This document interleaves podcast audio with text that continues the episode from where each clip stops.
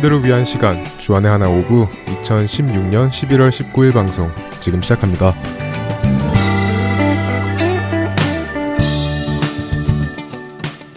애청자 여러분 안녕하세요. 진행의 박윤규입니다. 안녕하세요. 진행의 정다은입니다. 지난 한 주도 우리를 죄와 사망의 법에서 해방시켜 주신 예수님을 항상 기억하며 그분 안에서 참된 자유를 누리는 한 주 되셨으리라 믿습니다. 얼마 후면 Thanksgiving Day입니다. 이맘때쯤이면 애리조나에는 날씨가 풀려 뜨거운 여름이 가고 80도를 조금 웃도는 날씨에 감사하게 됩니다. 네, 이번 해에도 언제 날씨가 풀리려나 했는데 또 이렇게 Thanksgiving Day가 다가오니 날씨가 다 풀려 있네요. 네, 저는 Thanksgiving Day만 되면 항상 다짐하는 것이 있는데요. 어, 조금 더 감사하고 사소한 것에도 감사하는 삶을 살자라고 다짐하는 것입니다. 그런데 매년 그렇게 다짐해도 1년이 지나고 다음 해의 Thanksgiving Day가 되면 지난 1년 동안 제가 뭘 했나 싶어요. 저도 자기 전에 하루에 하나님께 감사한 것 최소한 다섯 가지를 생각하며 감사의 기도를 드리고 자야지 하고 계획을 세우지만 다 지켜지지 않고 오히려 감사보다는 불만으로 하루를 마무리하는 날도 있었어요. 감사하는 마음, 이 말 자체만 생각하면 사람들 사이에서 자주 사용되는 것이라 흔하고 쉬운 것처럼 생각이 됩니다. 하지만 우리가 방금 나눈 것처럼 감사하는 마음을 가지고 살아야겠다는 결심 앞에 자주 실패를 경험하는데요. 왜 우리는 실패할까요? 첫 찬양 듣고 이야기 계속 나누겠습니다.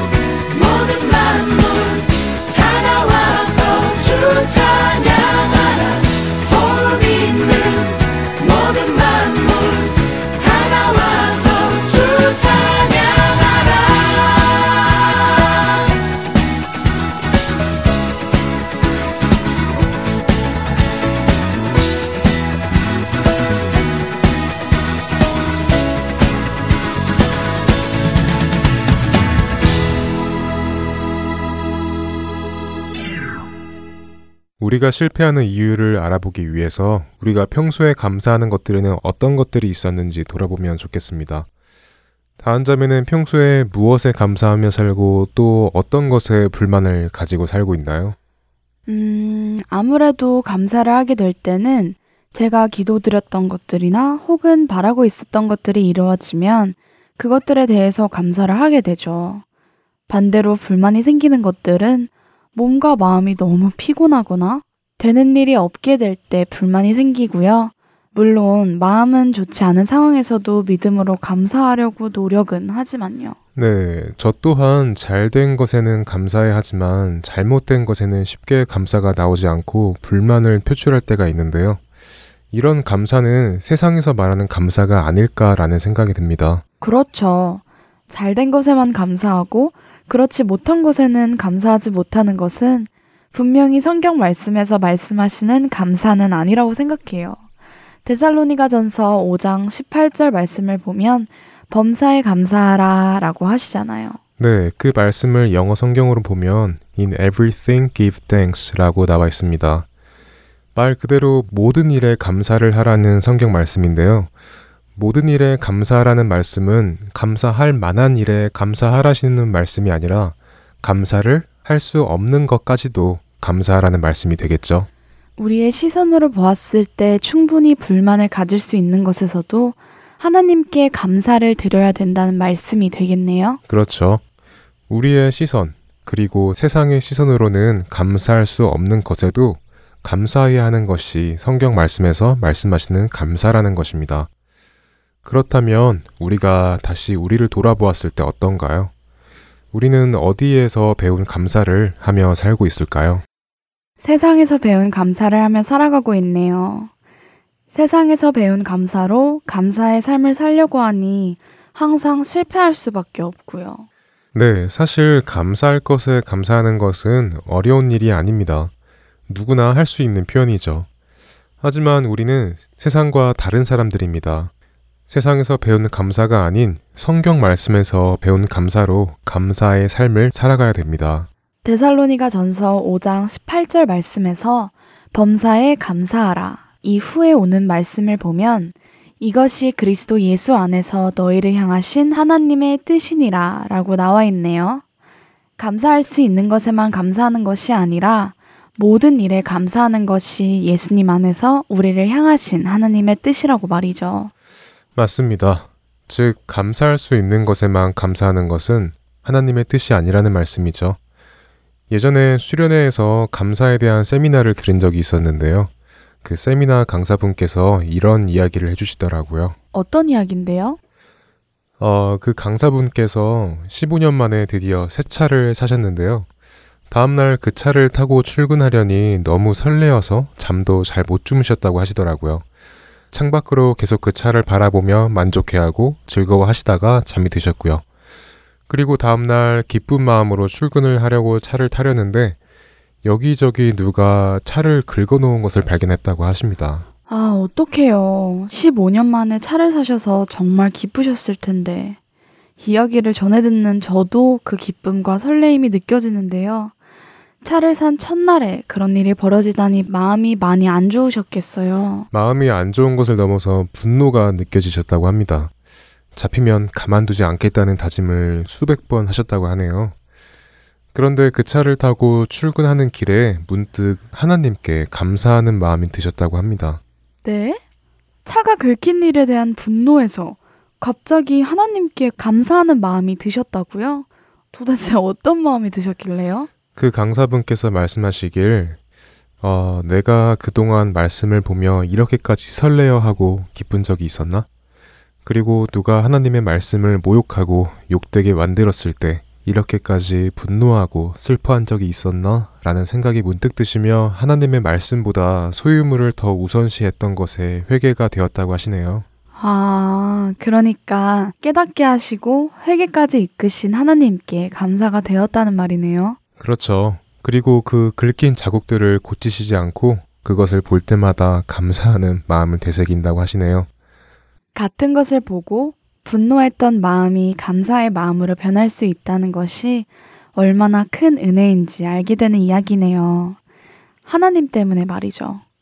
하나님께서 우리의 삶에 계시기에 우리의 삶의 추구와 관점, 그리고 개념과 방식이 아예 바뀌는 것이네요. 네, 사실 제가 그 세미나를 들었을 때는 제가 아직 예수님을 믿지 않았을 때였습니다. 그래서 그 말을 들을 때 솔직히 이해할 수 없었어요. 오히려 충격이었고 무슨 저런 것에 감사를 할 수 있을까 정신이 이상하다고까지 생각이 들었었는데요.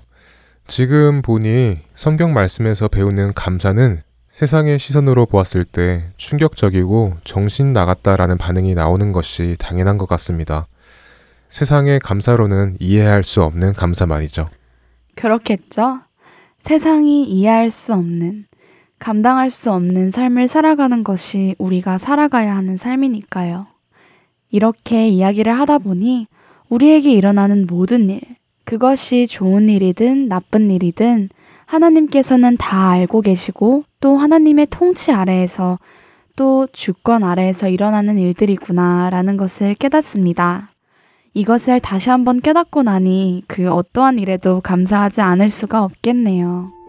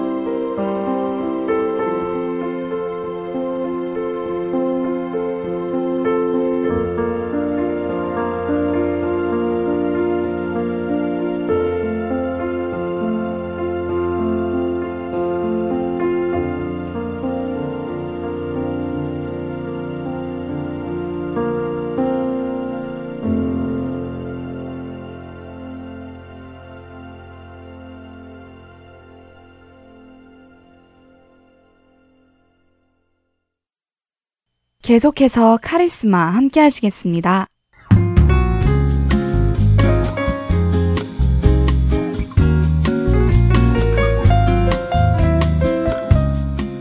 애청자 여러분 안녕하세요. 카리스마 진행의 최강덕입니다. 안녕하세요. 함께 진행하는 박영규입니다. 네, 지난 시간에는요. 로마서를 통해서 카리스마 곧 은사에 대해서 알아보았습니다. 네, 로마서는 전체적으로 크게 두 가지의 주제로 나눌 수 있다고 말씀드렸죠. 네. 1장부터 11장까지는 구원이 무엇인지에 대한 말씀, 그리고 12장부터 16장까지는 그런 구원을 받은 성도들이 어떻게 살아가야 하는지에 대하여 말씀해 주십니다. 네, 그 중에서 저희는 구원을 받은 우리가 어떻게 살아가야 하는지에 대한 시작인 12장의 말씀을 나누어 보았지요. 로마서 12장 1절과 2절 말씀을 통해서 구원받은 우리는 하나님께서 기뻐하시는 거룩한 산 제물의 삶을 살아야 한다는 것을 말씀드렸습니다. 그리고 그 거룩한 산 제물로 사는 삶이란 멸망할 세상을 본받지 말고 변화를 받아 하나님의 온전하신 뜻이 무엇인지 늘 생각하고 분별하고 그 뜻에 맞는 삶을 살아가는 것이죠. 결국에는 세상과 구분된 삶을 살아야 된다는 말씀입니다. 네, 맞습니다. 그리고 3절부터 5절까지의 말씀도 나누어 보았는데요. 3절 말씀을 통해서 자신이 맡은 파트 이상으로 자신을 과대평가하지 말라는 말씀을 나누었습니다. 그러니까 예를 들어서 한 지체로서 손의 역할을 맡은 사람은 손의 역할에만 집중하고 눈이나 귀 그리고 발의 역할까지 할 필요가 없다는 것이지요. 네. 그리고 6절부터 8절 말씀을 통하여 섬기는 은사, 가르치는 은사, 위로하는 은사, 구제하는 은사, 다스리는 은사, 그리고 긍휼을 베푸는 은사 이렇게 여섯 가지의 은사 또한 나눠 보았습니다. 네. 지난주에 우리가 나눈 건 역시 모든 은사는 크고 작음이 없고 다 필요하고 중요한 것들이며 우리가 구원받은 자들의 모습으로 살아가기 위하여 받은 것이라는 결론을 내었습니다. 음. 그리고 은사들은 각 사람의 분량대로 성령님께서 주셨으며 이 은사들을 성경적으로 이해하고 사용하여 서로 연결된 지체로서 그리스도의 몸을 세워 나가야 합니다. 네, 여기까지가 지난주에 나누었던 내용입니다. 그럼 오늘은 카리스마 여덟 번째 시간인데요. 오늘은 무엇에 대해 나눠볼까요? 오늘은 사도행전 말씀을 통하여 은사를 비성경적으로 사용했을 때 그리고 성경적으로 사용했을 때 오는 결과에 대해서 나눠보려 합니다. 네. 우리는 그동안 은사를 받은 목적과 그 은사를 어떻게 사용하는 것이 성경적인가를 나누어 왔습니다. 네, 우리가 받은 은사를 성경적으로 사용하는 것을 간단하게 정리하자면 일단 지난주에 나누었던 것처럼 각자 자신에게 주어진 그 이상으로 생각하지 말아야 함을 나누었지요. 그리고 서로를 섬기고 예수님의 몸을 세워나가며 또 하나님의 영광만을 드러내기 위하여 사용되어야 합니다. 그 반대로 받은 은사를 비성경적으로 사용하는 것은 각자가 받은 것 이상으로 생각하여 마치 권위가 되고 자신의 의와 자랑과 영광을 위하여 사용하는 것일 텐데요. 그럼 이 은사들을 비성경적으로 사용하는 실제적인 예를 한번 나누어 보겠습니다. 네. 어, 믿음의 은사를 예로 한번 들어볼까요? 전에 믿음의 은사에 대해 나누었었는데 혹시 믿음의 은사가 무엇인지 아시나요? 어, 믿음의 은사는 하나님만을 신뢰하는 은사로 다른 사람이 하나님을 신뢰하지 못하는 상황에서도 하나님을 향한 믿음에 흔들림이 없는 은사이지요. 네, 맞습니다. 믿음의 은사는 그처럼 다른 성도들이 환경이나 상황 때문에 주님을 향한 믿음이 흔들릴 때도 자신은 흔들리지 않는 믿음의 은사를 가지고 흔들리는 다른 성도들의 믿음을 붙들어주고 주 안에서 견고하게 세워져 가도록 쓰임받는 은사입니다. 그런데 아쉽게도 믿음의 은사가 그렇게 그리스도의 몸을 세우는 데 사용되는 것이 아니라 오히려 믿음이 적은 성도들을 비난하거나 조롱하고 동시에 자신들의 믿음이 있음을 자랑하여 그들이 믿음에서 더 떨어져 나가게 하는 일도 많습니다. 네, 정말 안타까운 일이지요. 믿음의 은사로 그리스도의 몸을 세우는 것이 아니라 오히려 분열하게 하는 경우가 있지요. 다시 은사의 목적이 무엇인지 깨닫고 그에 합당하게 사용하기를 원합니다. 네, 또 다른 예를 한 가지 더 나누자면 다스리는 은사인데요. 지난주에 나눈 것처럼 다스림의 은사는 성도들을 위해 군림하는 것이 아니라 성도들을 인도하고 리드한다는 의미죠. 네, 그래서 교회 안에서의 직분을 본다면 어, 목사님들이나 장로님들이 이 은사를 받은 분들이라고 할 수 있겠지요. 네, 그렇죠. 그런데 물론 모든 교회에서 일어나는 일은 아니지만 이 다스림의 은사가 마치 세상적인 계급의 높낮이나 약한 자들 위해 군림하는 데에 쓰이고 있기도 하죠. 최근 많은 교회들이 그런 리더들의 잘못된 은사 사용으로 세상의 뉴스에까지 오르락 내리락 하고 있습니다. 다스림의 은사는 믿는 자들과 예수님과의 관계가 더 깊어지도록 그리고 성도들이 예수님을 따르도록 이끌고 돕고 보호하고 돌보는 데 사용되어야 한다는 사실을 다시 한번 기억했으면 좋겠습니다. 네, 다스리는 은사가 본인의 권력으로 바뀔 때 일어나는 문제로는 어, 돈과 음란 그리고 거룩하지 못한 일 등 많이 있지요. 이것들을 이야기하는 것이 너무 안타깝고 또 슬프지만 이것은 분명히 우리가 받은 은사의 목적을 벗어나 비성경적으로 사용되어지고 있기 때문에 생기는 것입니다. 네, 은사가 성경적으로 사용되지 못하여 협력하여 함께 세워져 나가야 하는 예수님의 몸이 오히려 상하고 분열되고 있습니다.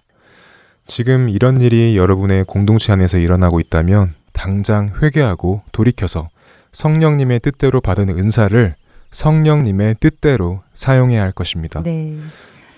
마지막으로 한 가지 더 예를 나누어 볼까 하는데요. 네. 방금 나눈 두 예는 은사를 잘못 사용했을 때 일어나는 일이었다면 이번에는 우리가 각자가 받은 은사의 역할 외에 다른 은사의 역할까지 하려고 할 때는 어떤 일이 일어날 수 있는지 나누어 보려 합니다. 네, 그러니까 로마서 12장 3절 말씀에 마땅히 생각할 그 이상의 생각을 품지 말고 오직 하나님께서 각 사람에게 나누어 주신 믿음의 분량대로 지혜롭게 생각하라. 어, 라는 이 말씀을 따르지 않았을 때의 예 이로군요. 네, 전에도 몇 번 나누었던 사도행전 6장의 예를 또다시 생각해 볼 수 있는데요. 네. 그만큼 그 사건은 여러 가지로 중요했던 사건이고 우리가 여러 교훈을 배울 수 있는 예입니다. 어, 열두 사도가 말씀 사역에 전념하기 위하여 봉사 사역을 일곱 제자한테 맡긴 사건 말입니다. 만약에 열두 사도가 자신에게 맡겨진 말씀 사역 외에 자신들에게 맡겨지지 않았던 봉사 사역을 끝까지 내려놓지 않고 붙들고 있었다면 어땠을까요? 어, 만약 그랬다면 헬라파 사람들의 불만이 계속해서 커져갔었겠지요. 그리고 사도들은 말씀 사역에 전념할 수 없으니 성도들 역시 말씀으로 바로 설수 없는 상황이 왔을 테고요. 말씀과 봉사 모든 것이 제대로 세워지지 않고 헬라파와 히브리파로 갈라지게 되어 교회에 분열이 왔을 수도 있을 것 같다는 생각이 드는데요. 네, 물론 그런 일이 일어나지 않았기에 정확히 그렇다라고 말씀드릴 수는 없겠죠. 그러나 우리가 지난 교회 역사에서 본 것들을 생각해 보면 아무래도 그렇게 될 가능성이 충분하다고 생각됩니다. 적어도 모든 성도들이 기뻐하는 교회가 될 수는 없었겠죠. 다시 한번 말씀드리지만 은사의 가장 주된 목적은 그리스도의 몸, 곧 교회를 세워나가는 것입니다. 그렇기 때문에 은사를 성경적으로 바르게 이해하고 사용하지 못한다면 교회는 무너질 수밖에 없습니다. 어, 그렇다면 반대로 은사를 성경적으로 바르게 사용하였을 때 어떤 일이 있을지 알 수도 있는 그런 예가 있을까요? 물론이죠. 멀리서 찾을 것 없이 우리가 방금 나눈 사도행전 6장 말씀이 바로 그 예이기도 합니다. 사도들이 은사를 성경적으로 바르게 사용했을 때 어떤 결과가 보여졌는지 잘 보여주는 예죠. 아, 그렇군요. 어, 은사를 받은 것 이상으로 생각하지 않고 믿음의 분량대로 지혜롭게 사용되니 모든 성도들이 기뻐하고 또 교회가 세워진 것이지요. 네, 맞습니다. 그리고 또 사도행전에서 나오는 한 인물, 요셉이라는 사람을 통하여도 은사가 바로 쓰여졌을 때 어떤 일이 일어나는지 알 수 있는데요. 그 이야기를 보기 위하여 우리는 사도행전에 나오는 요셉과 사울이 누구인지부터 먼저 알아보면 좋겠습니다. 먼저 요셉이 누구인지에 대하여 알아보겠습니다. 네, 요셉 하면 구약의 요셉이 먼저 생각나고 신약에서는 예수님의 아버지 요셉 말고는 기억이 남는 사람이 없는데 사도행전에도 요셉이라는 사람이 나오는군요. 네, 사실 이 요셉이라는 사람은 아주 유명한 사람인데요. 이 사람은 자신의 이름인 요셉보다 별명으로 더 알려져 있어서 아마 생각이 안 나실 것입니다. 어, 사도행전 4장 36절 말씀을 읽어볼까요? 구브로에서 난 레이족 사람이 있으니 이름은 요셉이라. 사도들이 일컬어 바나바라. 번역하면 위로의 아들이라 하니 아, 요셉이라고 하면 생소했는데 바나바라는 이름을 들으니 바로 알겠네요. 그럼 바나바가 이름이 아니라 별명이었고 또 그의 이름이 요셉이었군요. 네, 맞습니다. 아, 바나바는 위로의 아들이라는 의미를 가진 요셉의 별명이었죠. 그의 이름을 보니 그가 어떤 은사를 가졌는지 추측하실 수 있겠죠? 네, 바나바라는 이름의 뜻이 위로의 아들이니 어, 지난주에 나는 위로의 은사를 가지고 있겠네요. 네, 맞습니다. 요셉은 위로의 은사를 받았고 그로 인해 바나바라고 알려지게 되었죠. 이제 우리도 혼란을 없애기 위해 요셉을 바나바로 호칭을 하겠습니다. 자, 이번에는 사울에 대하여 알아볼 텐데요. 사도행전에서 나오는 사울은 누구일까요? 사도행전에서 나오는 사울은 바로 바울이지요. 신약에 많은 서신서를 쓴 그 사도 바울 말이지요. 네, 그렇죠. 사울과 바울은 동일 인물인데요. 사울은 히브리 발음이고 바울은 헬라 발음입니다. 우리가 잘 알고 있는 사도 바울은 자신의 모든 것, 심지어 목숨까지 바쳐 예수님을 전한 사람으로 잘 알려져 있습니다. 사도 바울이 쓴 서신서들을 빼면 신약 성경에는 읽을 책이 몇 개 남지 않을 정도로 그가 신약 성경에 준 영향은 상당합니다. 하지만 이 사도 바울이 처음부터 예수님을 전하는 사람은 아니었죠. 네, 그랬지요. 그는 정통 유대 교인으로 사도행전 22장 4절 말씀을 보면 스스로를 예수 믿는 사람들을 박해하여 사람을 죽이기까지 하고 또 남녀를 결박하여 옥에 넘기는 사람이었다고 표현하고 있습니다. 특별히 신약의 첫 순교자인 스테반 집사가 돌에 맞아 죽을 때 그 옆에서 그의 죽음을 마땅히 여겼다고 사도행전은 기록하고 있지요. 네. 바울은 원래 예수님을 믿는 사람들을 핍박하고 감옥에 넘기고 죽이는데 앞장섰던 사람이었습니다. 네. 그런 그가 하루는 예수를 따르는 사람들을 잡으러 다메섹에 가고 있었죠. 그 가는 길에서 예수님의 빛이 바울에게 임하였고 바울은 완전히 변하게 됩니다. 예수님을 따르는 사람들을 핍박하던 바울이 오히려 그 누구보다 더 열심히 예수님을 전파하는 사람으로 말이죠. 그런데 그의 이런 변화를 그리스도인들은 믿지를 못했습니다. 어, 당연하지요. 어제까지 자신들을 잡아 옥에 넣고 또 죽이는 일에 앞장섰던 사람이 오늘 예수님을 전한다고 하는 것이 받아들여지겠어요? 맞습니다. 그래서 사도행전 9장 26절의 말씀을 보면 사울이 예루살렘에 가서 제자들과 사귀려 했는데 제자들이 다 그를 두려워하였고 그가 예수님의 제자가 된 것을 믿지 않았다고 하시죠. 그는 사역을 할 수가 없었습니다. 바로 이때 바울을 도와준 사람이 바나바이죠. 사도행전 9장 27절을 읽어봐 주세요. 네. 바나바가 데리고 사도들에게 가서 그가 길에서 어떻게 주를 보았는지와 주께서 그에게 말씀하신 일과 담에색에서 그가 어떻게 예수의 이름으로 담대히 말하였는지를 전하니라. 바나바가 바울을 제자들에게 데리고 가서 예수님께서 바울에게 임하신 일, 그리고 바울이 어떻게 믿는 자가 되었는지를 설명해 줍니다. 네, 바나바가 위로의 은사를 사용하는 장면이네요. 음, 우리가 지난주에 위로의 은사란 하나님께서 주신 능력으로 사람들을 격려하고 권면하여 위안과 소망을 주는 능력이라고 나누었잖아요. 네, 그랬죠. 바울을 보고 두려워하는 제자들에게 바나바가 그들을 격려하고 권면하여 위안과 소망을 주는 장면입니다. 그리고 그 후에 어떻게 되는지 사도행전 9장 이유를 더 볼까요? 네, 다음 구절을 보면 어, 바울이 제자들과 함께 지내며 예루살렘에서 예수님의 이름을 담대히 전하게 되고 또 유대인들이 바울을 죽이려 들자 제자들이 바울을 다른 곳으로 또 보내게 되는군요. 그리고 31절 말씀이 중요한 것 같습니다. 그리하여 온 유대와 갈릴리와 사마리아 교회가 평안하여 든든히 서가고 주를 경외함과 성령의 위로로 진행하여 수가 더 많아지니라. 음, 바나바가 은사를 바르게 사용하니 그로 인해 바울이 사역을 할 수 있게 되었고 그 결과 믿는 자들이 서로를 섬기며 예수님의 이름이 전파되고 그리고 교회가 세워지는 것을 볼 수 있네요. 네, 바른 은사의 사용은 이처럼 교회가 세워지는 역사가 이루어지는 것입니다. 바나바의 은사 사용은 여기에서 끝나지 않습니다. 우리가 잘 알고 있는 이야기인데요. 바울과 바나바가 다투어 갈라서는 사건입니다. 아, 바나바와 바울이 말씀을 전한 곳을 다시 찾아가는 길에 바나바는 마가를 데리고 가자 하였지만 어, 바울은 중간에 포기한 적이 있는 마가를 데리고 가는 것이 옳지 않다 하여 다투었던 사건이지요. 네, 바나바는 바울이 데리고 가지 않겠다며 포기했던 마가를 끝까지 포기하지 않고 위로하고 권면했습니다. 어, 우리가 지난주에 나누었던 위로의 은사의 의미 중 또 하나가 단순히 힘을 낼 수 있게 위로해 주는 것이 아니라 예수님의 십자가 희생과 부활을 상기시켜 주므로 그들이 다시 삶 속에서 목적을 가지고 살아가도록 돕는 것이라는 것도 나누었잖아요. 바로 바나바가 마가를 위해서 한 위로가 이런 것이었죠.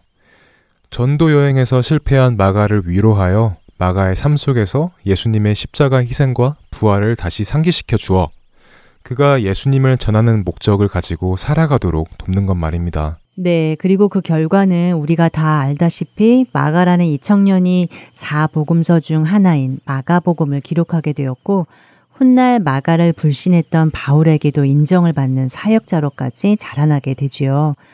와, 바나바가 그의 은사를 제대로 사용하지 않았다면 어, 바울도 없었을 테고 마가도 없었을 것 같습니다. 한 사람이 은사를 성경적으로 사용하는 것이 얼마나 중요한지 다시 한번 생각하게 됩니다. 그렇습니다. 은사가 바르게 성경적으로 쓰여졌을 때 어떤 결과를 볼 수 있는지 성경 말씀이 우리에게 보여주고 계십니다. 네. 이 시대의 교회도 다시 이렇게 회복되고 세워지기를 소원해 봅니다. 네, 카리스마 여덟 번째 시간 마칠 시간이 되었습니다.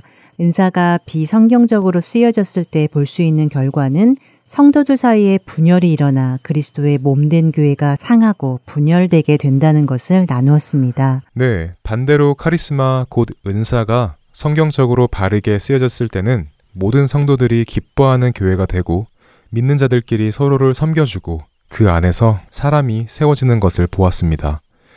은사를 성경적으로 사용하는 것과 비성경적으로 사용하는 것은 단순한 문제가 아닙니다. 그리스도의 몸된 교회가 세워지고 혹은 무너지는 결과를 가지고 오는 아주 심각한 문제입니다. 지금까지의 은사를 잘못 사용해왔던 우리의 모습을 회개하고 은사를 성경적으로 올바르게 이해하여 사용한다면 무너져가는 이 시대의 교회가 다시 세워지는 은혜를 볼 수 있으리라 믿습니다. 네, 아멘입니다. 어, 카리스마 여덟 번째 시간 여기서 마치겠습니다. 저희는 다음 주에 다시 찾아뵙겠습니다. 감사합니다. 안녕히 계세요. 안녕히 계세요.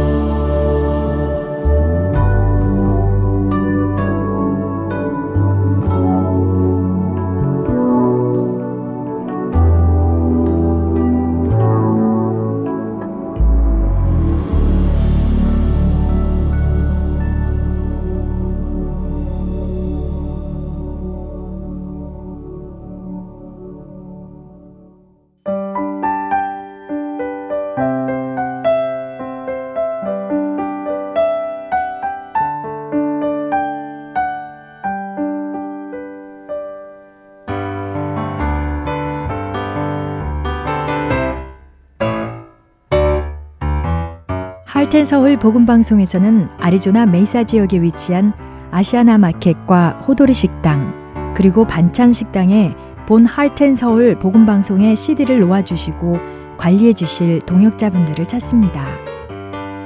CD는 매주 금요일 챈들러에 위치한 고기 식당에서 픽업하시면 됩니다. 귀 있는 자들에게 복음을 전하는 이 사역에 동참하실 분들은 복음 방송 전화번호 602 866-8999로 연락 주시기를 부탁드립니다.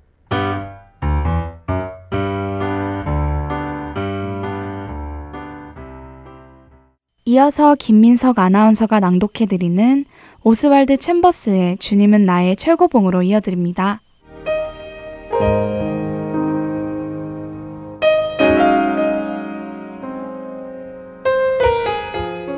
너희 몸은 너희가 하나님께로부터 받은 바 너희 가운데 계신 성령의 전인 줄을 알지 못하느냐?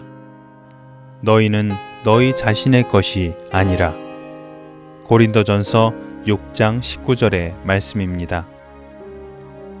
예수 그리스도의 남은 고난을 그분의 몸된 교회를 위해 채워나가는 그리스도인들에게는 이 세상을 사는 동안 세상으로부터 피할 곳도 없고 사생활도 없습니다.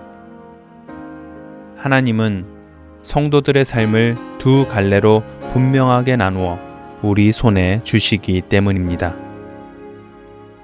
한 손에는 세상을 향하는 길, 또 한 손에는 주님을 향한 길로 말입니다. 이 두 갈림길 앞에 선 자는 어느 누구도 그리스도와 연합하지 않으면 하나님께로 가는 그 길을 선택할 수 없습니다. 우리는 우리 스스로를 위해 거룩하게 된 것이 아니라 주님과의 교제를 위해 거룩하게 되었습니다. 살아가며 때때로 지금 내게 일어나는 이 일이 주님과의 교제에 무슨 관련이 있지? 라고 생각되는 일들이 일어나기도 합니다. 그러나 그것을 그대로 주님께 맡기십시오. 주님은 관련 없어 보이는 그런 일들을 통해서도 여러분과 교제하실 수 있기 때문입니다. 만일 여러분이 그런 일들이 일어날 때 주님께 맡기지 않는다면 여러분은 주님의 사역에 도움이 되기보다는 오히려 장애물과 막힘이 될 것입니다. 하나님께서 가장 먼저 우리에게 하시는 일은 우리의 눈을 열어 차가운 현실과 진리를 보게 하시는 것입니다. 그렇게 차가운 현실과 진리를 본 자들은 자연스레 예수님께 갈 수밖에 없습니다. 이렇게 예수님께 간 자들은 내게 어떤 일이 발생하더라도 참을 수 있게 되는 것입니다. 그러니 여러분께 고통스러운 일이 찾아온다고 해도 피하지 마십시오. 바로 그런 고통스러운 일들을 통해 하나님께서는 여러분이 그분의 아들과 친교하실 문을 여시기 때문입니다. 아쉽게도 많은 사람들이 이 첫 번째 고통의 관문에서 실패하고 쓰러집니다. 하나님의 목적을 향한 출발 지점에 그렇게 주저앉아 자기 연민으로 죽어갑니다. 그리고 분별하지 못하는 성도들의 동정심이 이런 영적 죽음을 도와주기도 합니다. 그러나 하나님께서는 살리실 것입니다. 하나님께서는 그분의 아들의 못 박히신 손으로 우리를 붙들며 말씀하십니다. 일어나라, 빛을 발하라. 만일 하나님께서 여러분의 고통받은 마음을 통해 그분의 목적을 이 땅에 이루신다면 여러분의 마음을 아프게 하신 하나님께 감사하십시오.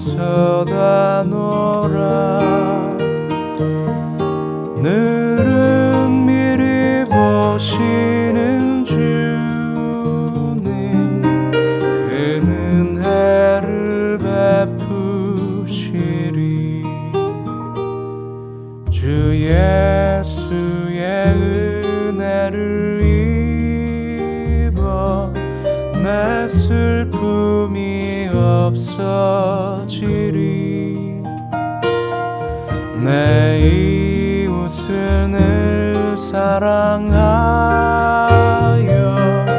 너 받은 것 거저주라. 주 예수께 조용히 나가 내 마음을 쏟아놓라